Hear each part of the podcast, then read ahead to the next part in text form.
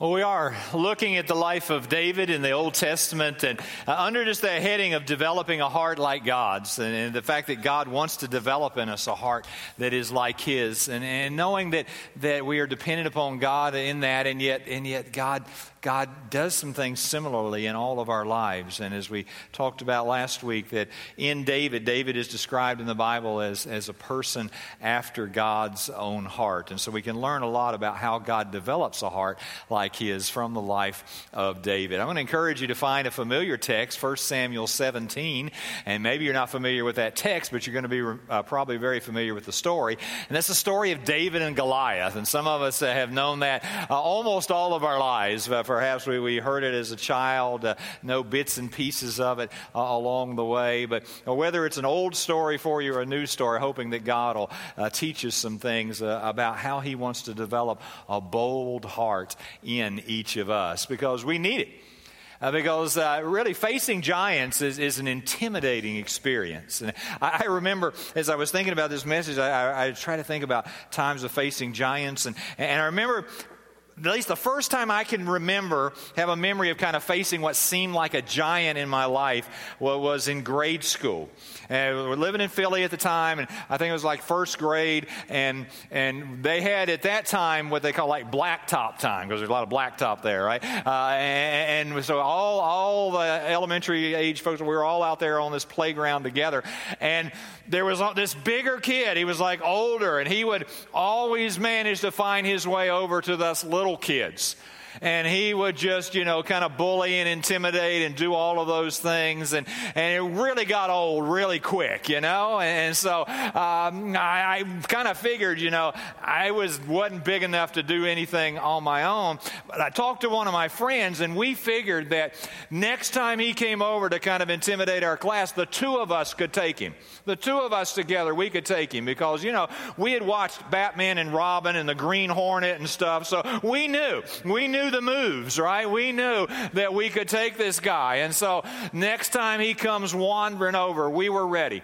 We were ready. And he comes and is just making his way through our little first grade class part of the blacktop there and we jumped him i mean we jumped him and it was it was just you know there was fur flying and i don't remember all the details there was some blood and whatnot but there's one part of that encounter that is still vivid decades later I remember I don't know how I got on his back, but I was like on this guy's back and I was like trying to choke him there, right? I mean, this was like serious stuff. And I, and, he, and I saw my friend, and somehow this big guy had gotten him and was flinging him.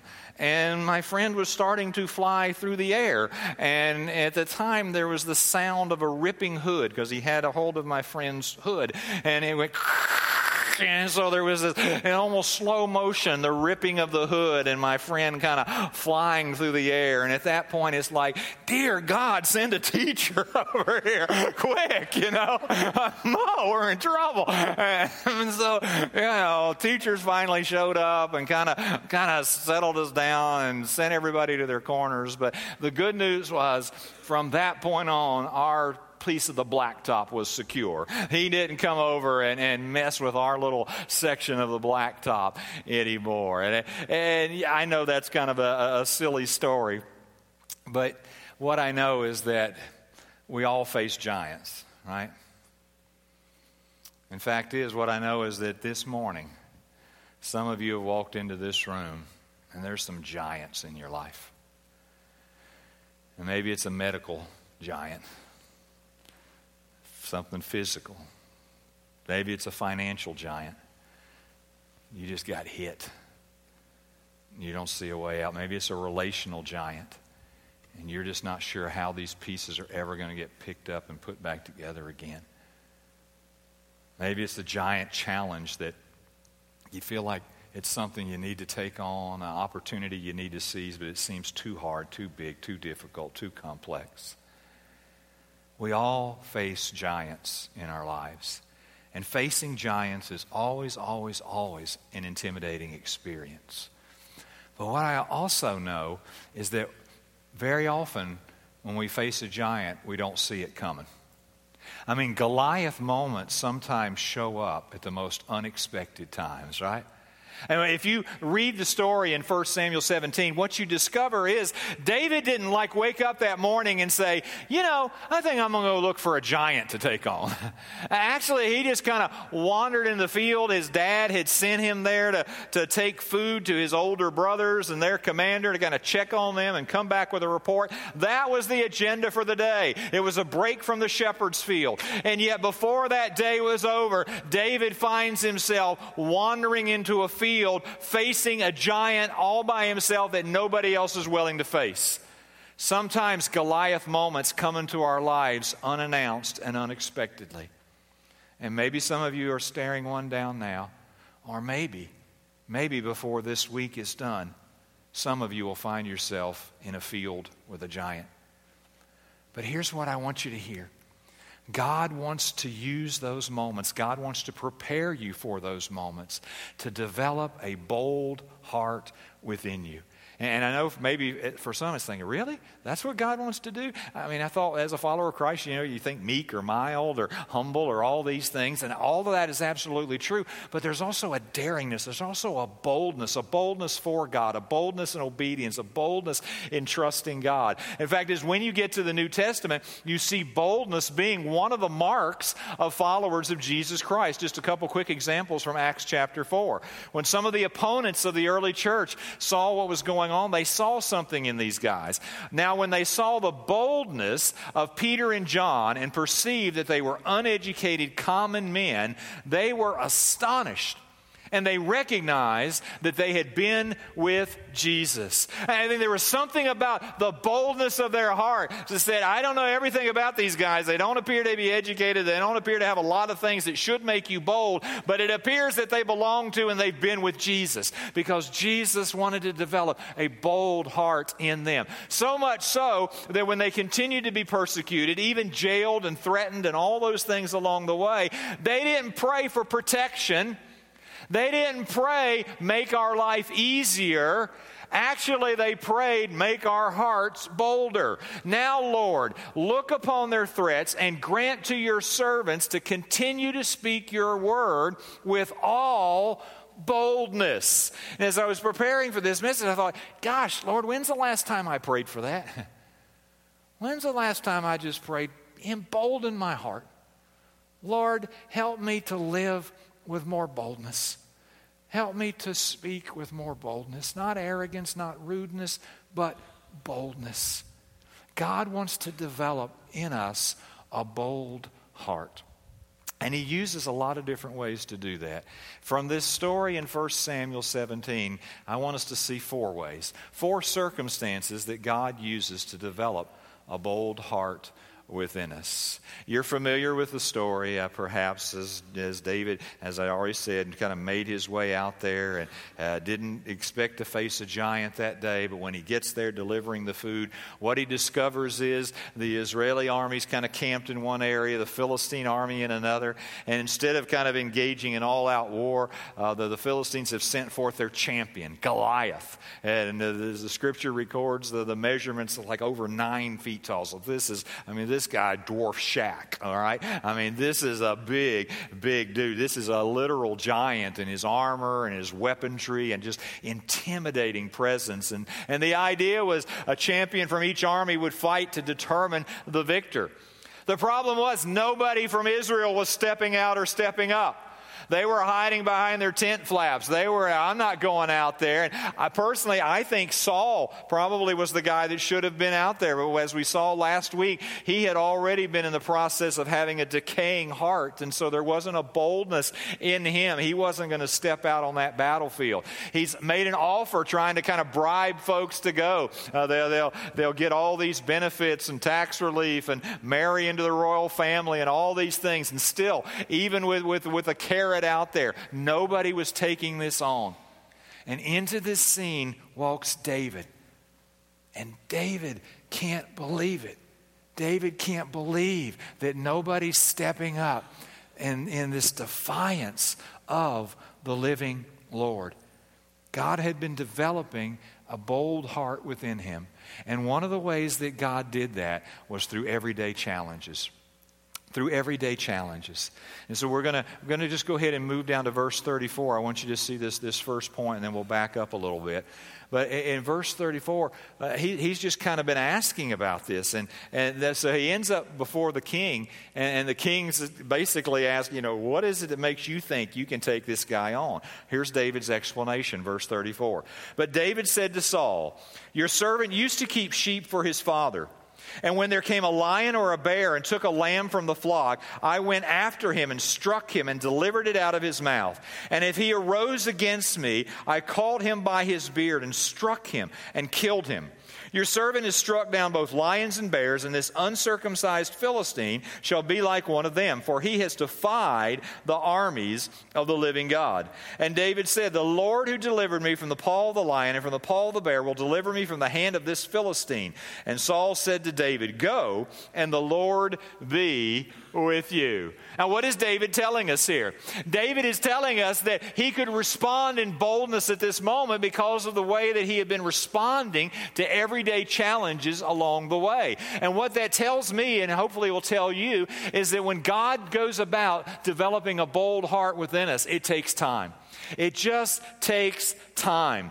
We can't microwave this. It's not like, well, I'll just I'll just coast along, I'll just do my thing, and then when that big moment comes, when the giant appears, then I'll be bold. No, no, no. It is developed over time. It's developed in the little things of life.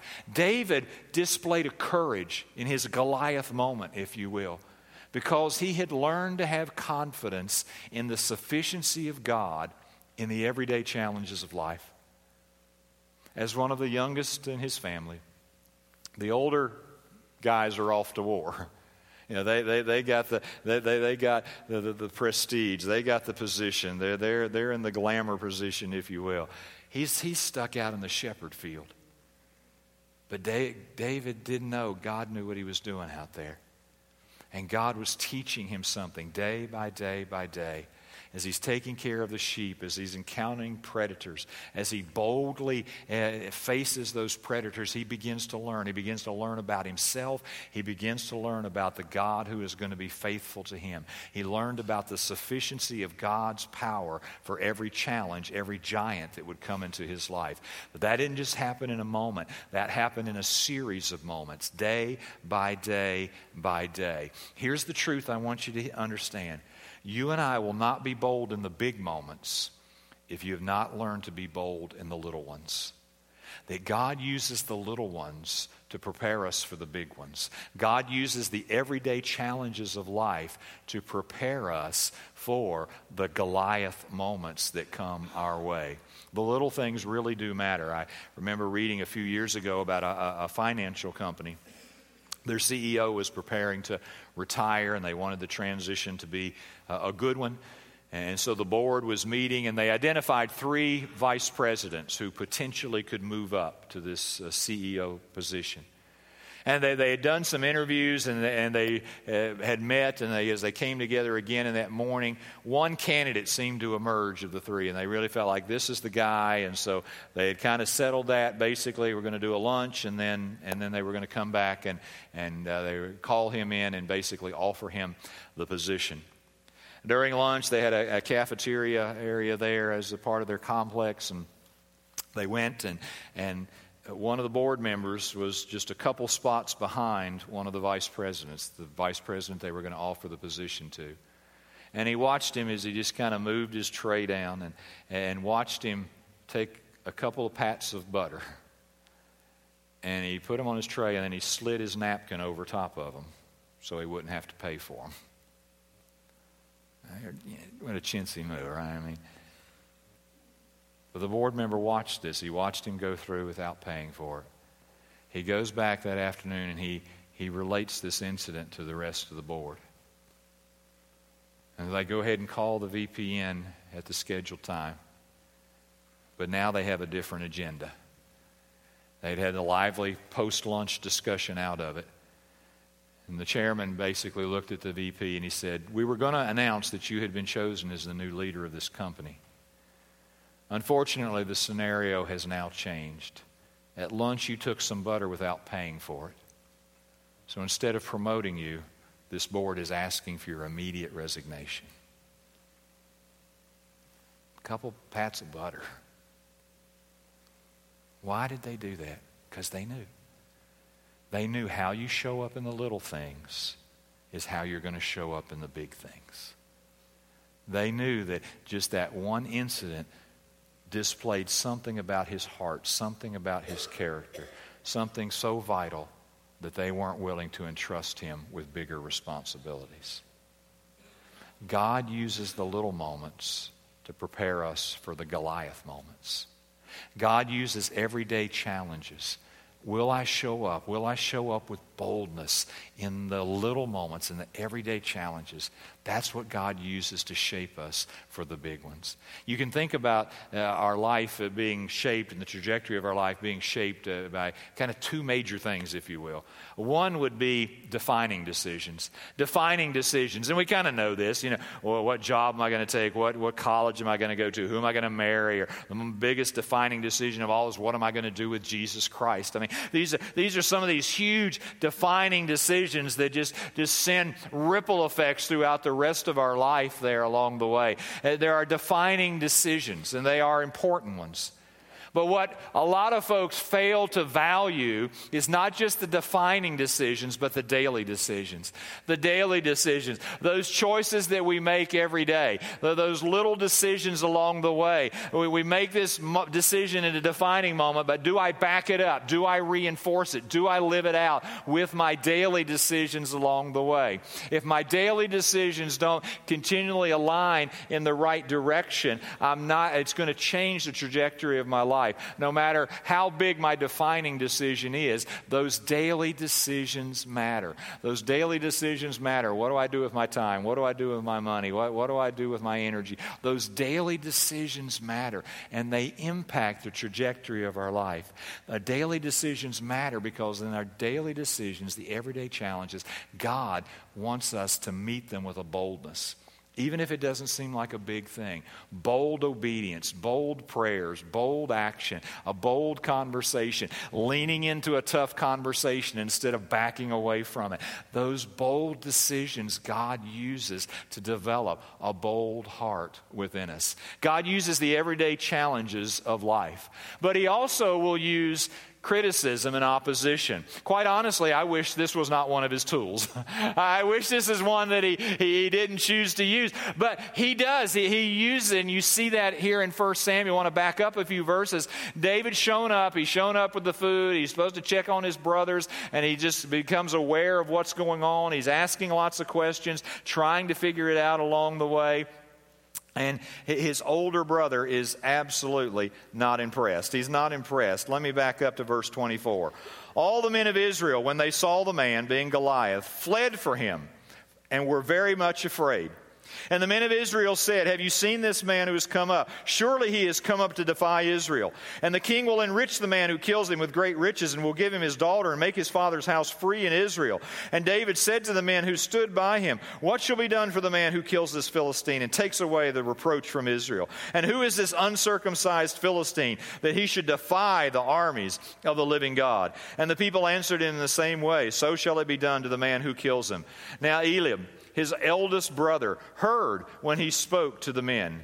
And Eliab's anger was kindled against David. And he said, Why have you come down? And with whom have you left those few sheep in the wilderness? I know your presumption and the evil of your heart, for you have come down to see the battle. And David said, What have I done now? Was it not but a word? And he turned away from him toward another and spoke in the same way. And the people answered him again as before. Now, what's going on here? Here's Eliab, the older brother. Here, here's, here's this one that maybe David even looked up to in many ways. And David shows up and he's asking questions. And instead of encouragement, instead of so glad to see you, there's, there's criticism, there's, there's sarcasm, there's questioning of his heart and his motivations. You think, why? Why, why, did, why is he doing that? And I think at least part of the reason is Eliab's failure to face the giant was killing him.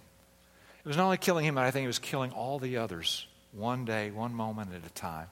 That's what happens in my heart and yours when we fail to face the giant. When we fail to respond with boldness, with bold obedience, bold trust, or bold action. When we fail to respond to God in that way, there's a death. Something kind of starts to die within us. And out of that, we can begin, when it's kind of decaying or dying on the inside, we can act very negatively on the outside. There's something that takes place, you see, uh, and, and it happens even within families. I mean, let's be honest. No one can encourage us or discourage us quite like family, right? And some of you, some of you have been, you, you, are part of families where you have experienced great examples, great encouragement, great love, great support along the way. And that is something to be so incredibly valued and never taken for granted. But I know some of your stories. And for some of you, to walk boldly with Christ means to walk in a way that is going to invite questions, criticism, alienation, even, certainly discouragement from your family. And that, that hits and that hurts. And here is David, whom God is shaping with a bold heart, and his older brother is putting him down. Did, just the sarcasm in that. Who did you leave the few sheep with? I know your evil heart. He's questioning who he is and what he does. He's questioning his motivations. Why? Why? Because when I don't face my own giants, I'm going to be threatened by people that are. I'm going to be threatened by people that are. And there are people that they're not facing the giants in their life. They're not living with a bold heart toward God.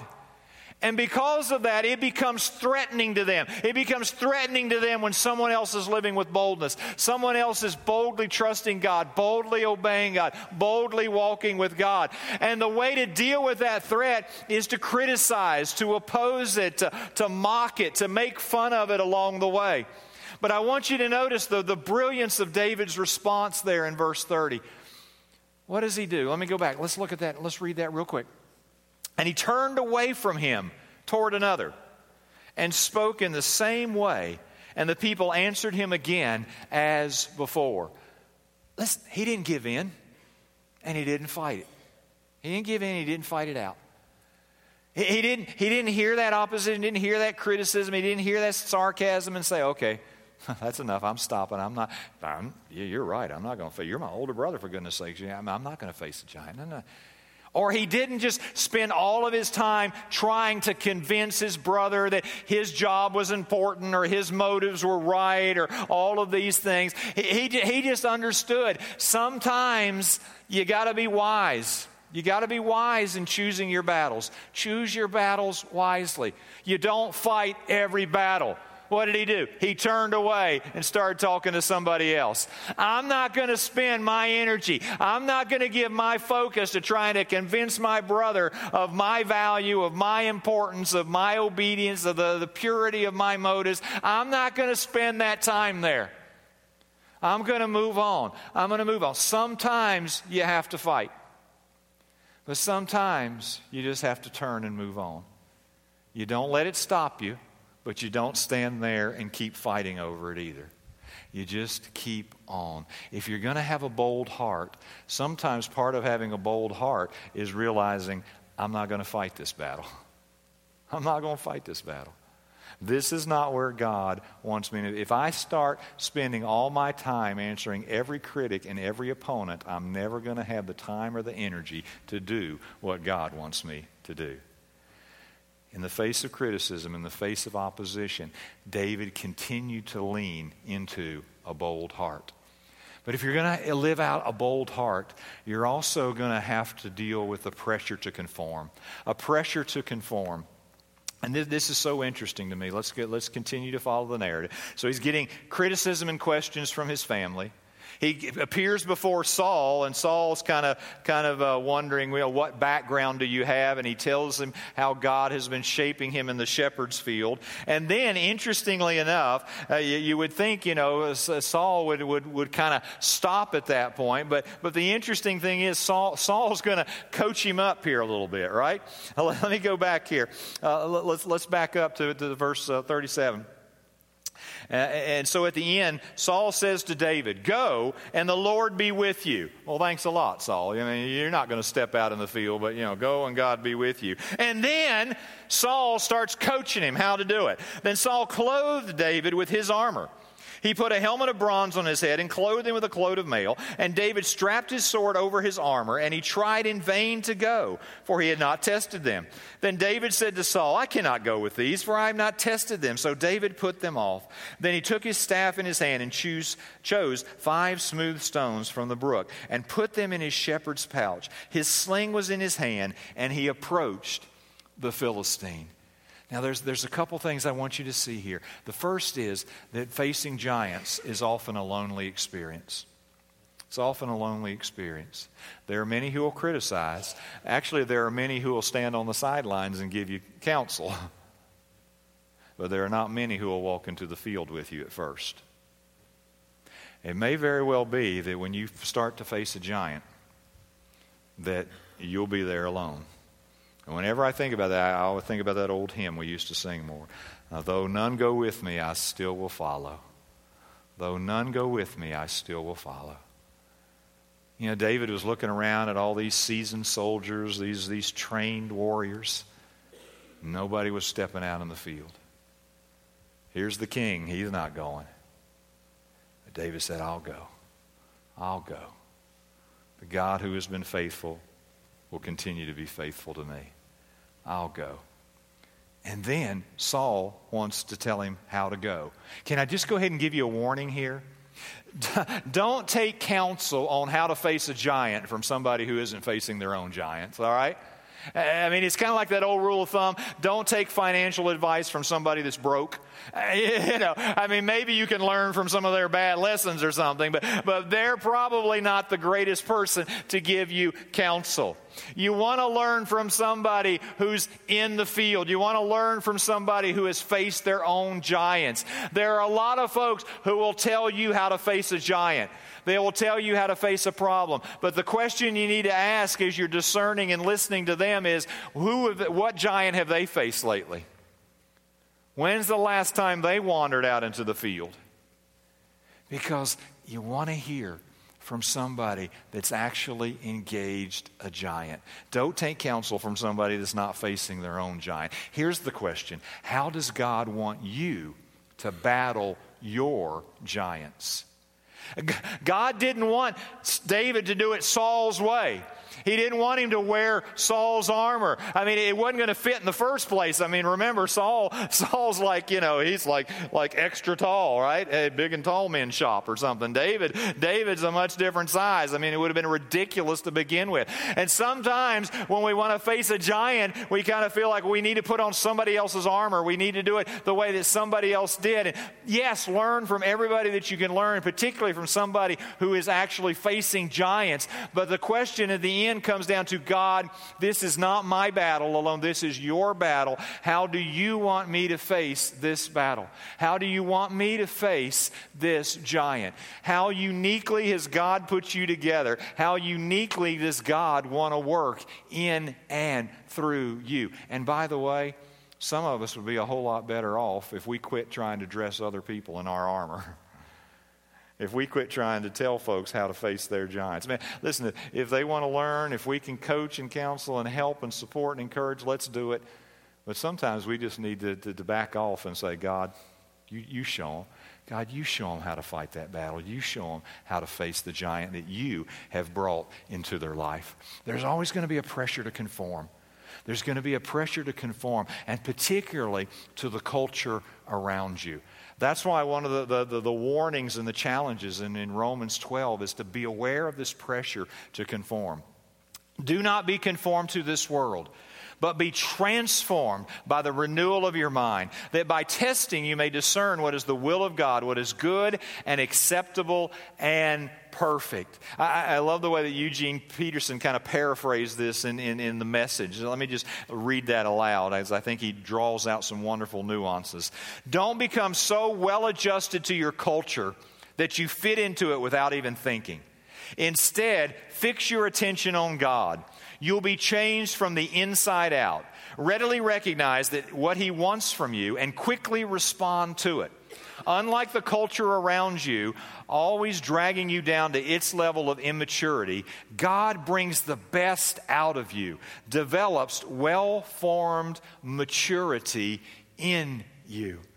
God wants you not to conform to the culture or the pattern around you, but He wants you to be transformed as you focus on God, as you focus on His truth, as you focus on His Word. And out of that transforming from the inside out, He begins to develop in you a heart like His. He begins to develop a holy boldness that empowers you to face the giants of your life, to walk out in bold obedience. We're all going to have what we might call defining moments in our life. We're going to have those moments when we're going to decide am I going to do it God's way or the world's way? Am I going to go along to get along or am I going to walk in bold obedience? And this again is not rudeness, it's not arrogance, it's not it's not I'm better than you. It's just man, this is this is what God's calling me to. God's name, God's fame, God's reputation, God's truth is on the line. I'm going to walk in boldness. I'm going to walk bold in obedience to my God. I'm not going to let the people around me, including it sometimes the church culture around me, to keep me from walking in obedience to God. God shapes a bold heart as we resist the pressure to conform. And those defining moments come, which leads us to the fourth thing out of this chapter, and that is the great crisis moments of our life. That God will take those great crisis moments of our life and shape a bold, bold heart within us. We won't take time to read all of those verses this morning because my guess is many of us know the rest of the story, right? David wanders out in the shepherd's field, wanders out in the field with just the shepherd's equipment. He has a stone, he has the sling. Goliath is there in all his intimidating best, all his power, all his armor. And God takes the shepherd boy and he takes a stone and he lands it right between the giant's eyes. The giant falls. David finishes him off with his own equipment. The victory is won. The Israeli army uh, begins to respond. See, what happens in those great crisis moments is that, that something, something begins to, to be uh, unleashed, if you will. In the great crisis moments of our lives, our hearts are revealed. They reveal our hearts. How, how, was, how was David able to respond in boldness? Because God had been shaping a bold heart in him all along the way. Crisis moments reveal our hearts, but crisis moments also redirect our hearts. They redirect our hearts to new levels of trust, new levels of obedience, new understandings of God, new understandings of ourselves. All of this comes as we respond to God with boldness, with trust, with obedience in the crisis moments of life lives. So that when you come to this moment, standing before this gargantuan Goliath, David chose to believe in God's sufficiency rather than the opinion of others. He said, I know what everybody else says. I can see them hiding behind the tent flaps here. But I know my God is sufficient. He chose to trust and to believe in God's strength rather than in his own limitations how easy it would have been for David to have David to have looked and said, "Look, I'm this big, he's this big. He's got all the equipment. I got like a sling and a stone. Uh, everybody is telling me that he's stronger, he's bigger. He, you know, I'm in trouble." But he chose to believe that God's sufficiency and God's strength was enough for whatever giant God brought across his path. And it's the same choice that you and I are going to have to make as we face crisis, as we face giants. See, when you face a crisis, you're either going to really focus on the size of your problem or you're going to focus on the size of your God. I mean, that's it. Focus on the size of our problem or focus on the size of our God.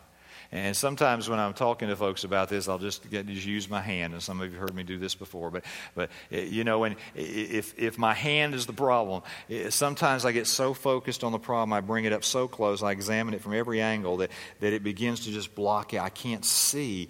I can't see anything else. I just I just see the problem. When I take that same hand and I step outside on a moonlit, starry night, and I hold it up and I, I see it against the backdrop of, of the sky and the moon and the stars, and I realize that problem is, is not that overwhelming. That God is greater. Now, here's the interesting thing my hand never changed size. Okay? What changed size was my perspective. I either see it as all consuming or I see it against the backdrop of the, of the ever presence, the all sufficiency, the all power and strength of our God. When you face a crisis, when you face a giant, you're going to be tempted just to focus on the size of your problem. But those who live with boldness, those who develop a bold heart, have learned to focus not just on their problem, but they have learned to focus on the size and the strength of their God A couple of closing thoughts, and then I want to give you uh, an encouragement as we close. First closing thought is this one little stone with the power of God is more powerful than anything the world can throw at you. There are times when we think, I don't have what it takes. I only have this in my hand. I have these limited resources or this limited power or whatever it might be. But God can bring into your hand whatever you need to face the giant that He brings into your life. And whatever God has entrusted to you, if you'll place it in God's hand, it will be more than sufficient, more than sufficient for anything the world can throw at you. It would seem ludicrous for somebody surveying that battlefield that day to say that little boy, that young man with that stone and that sling is going to take down that well armed giant. But one little stone, one little stone with the power of God behind it is more powerful than anything, any giant the world can throw at you. Some of you may be facing a giant today and you think, I don't have what it takes. And what I'm going to just encourage you with is that if you'll take whatever it is you have and you'll entrust it to God and you'll begin to lean on His strength and His sufficiency, you'll find that God plus whatever you have in your hand is more than sufficient for whatever giant you're facing in your life right now. That doesn't mean He won't bring other resources to bear, He, he will but it means that He will start right where you are with what you have in your hand. But I also want you to realize that this isn't just about you. Facing a giant is never just about you, it is always about more than just you. It's about the honor and the glory and the fame and the name of God. It's what was part was driving David. Who is this Philistine defying the armies of the living God. He knew that God's name and reputation were on the line. How you and I live, it, it matters. People are watching. It, it not only was about God, but it was about other people. Other people's lives were going to be affected. Other people's lives were going to be affected. So, what happens if you continue to read the chapter? Once Goliath falls, once the victory has been won, all of a sudden, this army, all these people who were hiding behind their tent flaps, all of a a sudden they're emboldened, they're engaged, they begin to flood onto the battlefield, they begin to chase the Philistine army. Why? Because one man, one man responded with boldness, one man responded with courage, one man responded with trust. I want you to know that there are people who are watching you. They are watching you. They're watching how do you handle a crisis? What do you do when a giant comes stomping into the field of your life? And they're going to watch. Are you going to conform? Are you going to respond with cowardice? Are you going to charge? Are you going to fade away? Or are you going to step up and boldly trust in the sufficiency and strength of God? And they're going to watch you. They're going to form opinions about the greatness of your God and the depth of your belief and the reality of your faith based on what they see when the giant shows up on your doorstep. It's not just about you, but it's about the fame and the name of God. And it's about the impact that it's going to have on other people, beginning with your own family and trickling out from there. One of the interesting historical tidbits as you would continue to follow David's story, as we're going to in the weeks ahead, is that because David lived with a boldness, and we'll see not perfection, but because he lived with such a boldness, that he began to attract around him a group of mighty men and you read some of their exploits, and it's just, it's just incredible. I mean, these were really courageous people. How does David get folks like that around him? Because they saw the boldness in his life and the boldness in his heart. And he attracted people like that. One guy, 2 Samuel 23 20, was a guy by the name of Benaiah. And Benaiah is, is it, it's one just little things about him there throughout, throughout the Old Testament. But one of, one of the things there in 2320 is that, is that he, he went into a pit with a lion on a snowy day. Who does that? Right? Who does that? I mean, if you see a lion in a pit on a snowy day, you don't go down there. You run around, you walk around, right? Who does that? Somebody that's crazy or somebody that's real courageous? And the lion didn't walk out, but Benaiah did. How, do you, how did that happen? Because of the ripple effect of David's boldness. That one little blurb in Scripture was enough that inspired Mark Batterson to end up writing a book uh, in a pit with a lion on a snowy day. Great read if you've never read it. But out of that, he kind of developed what he called a lion chaser's manifesto. And I just want to close with this today. Quit living as if the purpose of life is to arrive safely at death. Run to the roar. Set God sized goals. Pursue God given passions. Go after a dream that is destined to fail without divine intervention. Stop pointing out problems, become part of the solution. Stop repeating the past and start creating the future. Face your fears, fight for your dreams, grab opportunity by the mane and don't let it go. Live like today is the first day and the last day of your life. Burn sinful bridges, blaze new trails, live for the applause of nail scarred hands. Don't let what's wrong with you keep you from worshiping what's right with God. Dare to fail, dare to be different, quit holding out, quit holding back, quit running away, chase the lion. That's what it looks like to live with a bold heart. Let's pray to Him together, please. Oh, Father, how we just thank you that you aren't finished with us yet, that you are working in our lives to develop a heart like yours. And, and Lord, part of that heart is a bold heart. And Father, I just pray, I pray knowing that in this room right now there are folks that are, that are facing some giants. And Lord, sometimes those giants intimidate us, they scare us, they, they cause us to just want to hide and run and not come out again. Lord, I, I pray whether that's a giant problem or a giant opportunity, Father, I pray that you'd help us to, to, to respond with a bold heart. And not, not a trust in ourselves, but a trust in you, a trust in your strength, your sufficiency, your power, your love. And Lord, I pray right now that you would just speak to us about the giants in our life. You would speak to us about how you want us to respond right now. And I'm just going to ask you just to spend another moment or two sitting before the Lord. And as you do, there's, there's uh, just a section in your note taking guide about making it personal. And there's a lot of questions there, too many for us to, to walk through in the brief moments we have this morning. But I want you just to begin to think about what is your default setting when it comes to facing a giant. Where is it that God might be wanting you to respond with a Holy Spirit inspired bold obedience and trust? What would it look like for you to take a step toward the battlefield instead of a step running away? Who might be impacted by the way you face your giant today?